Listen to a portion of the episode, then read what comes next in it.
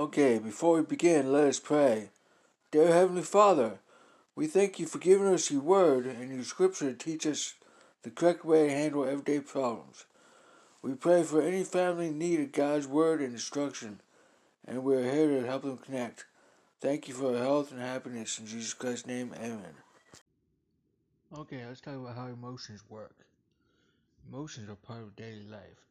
Some emotions are great, but others are more difficult. Yet God created all of our emotions. He can use emotions to help you grow in pursuing Him. The psalm writer is not embarrassed to express sorrow, regret, depression, and shame. Yet many people feel that the Christian life is mainly about ideas and actions, and it can be confusing to know what emotions fit. Psalm 42, 2 and 3. Day and night I have only tears for food, while my enemies continually taught me, saying, Where is this, God of yours? My heart is breaking as I remember how it used to be. I walked along the crowds of worshippers, leading to great possessions of the house of God. Or Psalms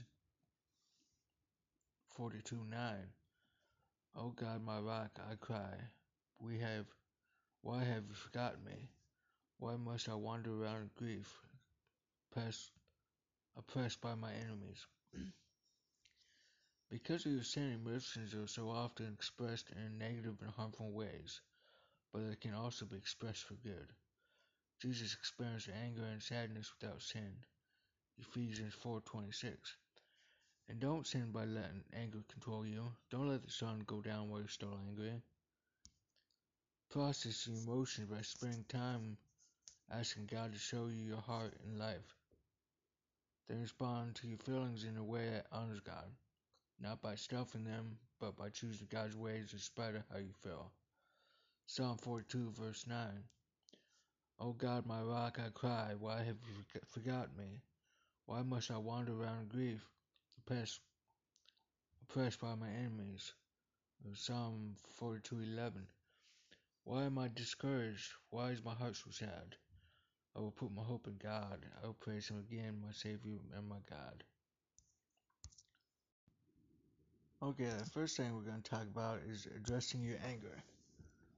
Anger is often destructive, but anger can be good when it when it impels us to action to take action for things that matter. Everyone experiences anger. Anger is a powerful emotion and responses with a psychological expression. Human anger is usually tainted by sin, as a selfish response to not getting what we desire think we deserve. Yet it is possible for our anger to be righteous. Ephesians 4:26 27. And don't sin by letting anger control you. Don't let the sun go down while you're still angry for anger gives a foothold to the devil. Uh, you need to evaluate your anger. Don't deny that you're feeling angry. Allow yourself to feel it, but do it productively. Hit a pedal or scream in the bathroom, but don't take it out on anyone. Discern whether your anger is righteous or not. Are you responding to an injustice, or are you just mad that someone wronged you? Discover the deeper issues. Find out what is making you so angry. Pray about it and surrender your emotions to God. Now we're going to talk about facing fear. We all have different fears, some reasonable and some not. Fear can protect us, but it can also paralyze us from honoring God. Fear takes many shapes dread, terror, anxiety, worry, and more. Fear is a natural reaction to danger or to the threat of pain. Fear can be good because it can protect us from real dangers. Fear can also serve evil. Fear can keep us from trusting God. The emotion of fear is not opposed to faith. Faith is about action, not emotion. However, the mindset of fear is the opposite of faith. Psalm 55, 4 5. My heart pounds my chest. The terror of death assaults me. Fear and trembling overwhelm me, and, and I can't stop shaking. And lastly, we're gonna talk about struggling with sadness. No one likes being sad, but surprisingly, God can use sadness to make us better people. Everyone will experience sadness. Sadness is an emotional pain that results from any kind of personal loss. Sorrow can be good and bad. Sadness can be sinful. A sense of loss may be related to selfish life patterns or self-centered goals. It can be a result of loving the wrong things in life, but the Bible gives us many examples of godly people experiencing sadness. God can use our sadness to transform us. God can use sadness to purify what we value.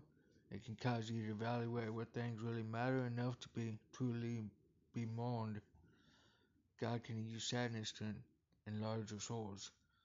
Sorrow can make you a deeper, wiser, more compassionate person. And God can use sorrow to develop greater dependence on, dependence on Him. God can use you to help others with their sorrow. We can show empathy and care for others because we can relate to their pain. Thank you. Join us next week for a new topic.